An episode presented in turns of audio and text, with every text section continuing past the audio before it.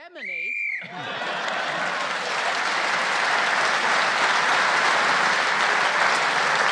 In this game, whoever is speaking when the whistle goes gains an extra point, and it was Lisa Tarbuck.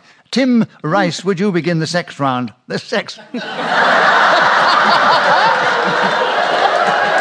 oh dear. This game has changed. It's evolving in the front of our eyes. Right. Tim Rice, will take the next round, and the subject is, or, or begin the next round, muesli. Tell us something about muesli in this game, starting now. In my childhood, Sundays was cornflakes, Monday, sugar puffs, Tuesday, farmer's glory, Wednesday, force, Thursday, shredded wheat, Friday, shreddies, Saturday, muesli. That was the highlight of my week, and I made my own muesli from a concoction of interesting ingredients, such as grass, Maltesers, Graham's challenge. I have no interest in grass. I didn't even hear what he said. I thought he, He said it was going to be interesting. He said interesting ingredients, and then he went with grass and I to don't be know what fair, else. Mm. grass and Maltesers is sitting off a pretty high standard for interesting. I mean, there aren't many. Mind men- you, Moosley was the highlight of his week, so all bets are off. Yeah, I think I'm going to give you the benefit of the doubt on that one, Graham, and tell you you've got uh, correct challenge and 34 seconds available on muesli.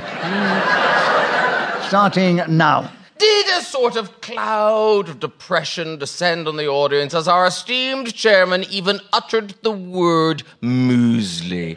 It's dust. Oh, I've lost it. It's an inhibiting subject. That could be one of the Really great bad. Mm. advertising slogans of the year. it's dust. You're buying dust. Yeah, I've never heard anybody actually slow down and come eventually to a halt. Right. No, I was, I was, I was playing Hunt the Word and didn't find it. It was right.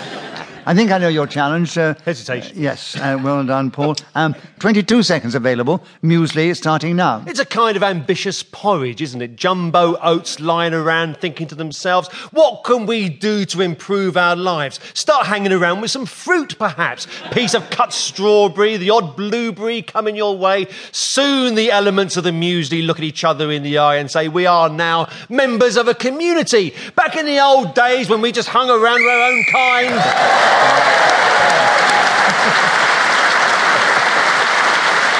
All right. So Paul Martin was then speaking as a whistle when gained that extra point. He's now equal with Lisa Tarbuck in the lead. And Eliza, it's your turn to begin. And the subject is the rain in Spain. 60 seconds as usual, starting now. The rain in Spain is one of those phrases used to make your pronunciation of the English language allegedly better, into what's termed at the Royal Academy of Dramatic Art, where I was trained, RP, received pronunciation. And it's best seen, perhaps, in the film My Fair Lady, where Rex Harrison schools his young lady for a bet. Uh, Paul challenge. It's unfortunate, but it's a repetition of lady. My fair lady. My fair Instructed lady, is well listened. yes.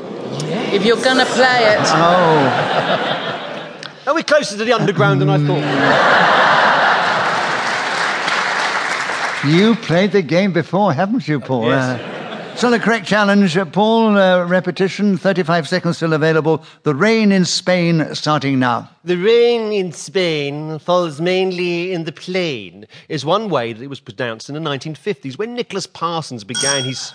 Uh, Tim Rice challenge. I, I'm sorry, it was never pronounced that way. Wasn't it No, not? no. The whole point of it was that it was pronounced as Lisa. I thought, Oh, right, I thought see, rather yes. memorably pointed out. Yes, indeed, yes. It was pronounced extremely beautifully. Yes, oh, yeah, right. Not like a yeah, but when we, we can't challenge on pronunciation, no, no, no deviation. I was challenging on on deviation from what? It was the truth. I, I still think you're challenging on pronunciation. But Listen, I tell you what I, I occasionally do, and I've given it to Graham. I'll give you the benefit of the doubt. And if I can redress the balance to Paul later on, I will. I'm 02 now. Right.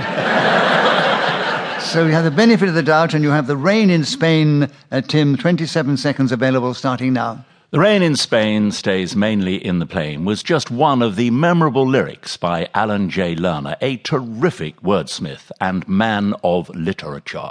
He also had phrases such as Hartford, Hereford, and Hampshire hurricanes hardly happen.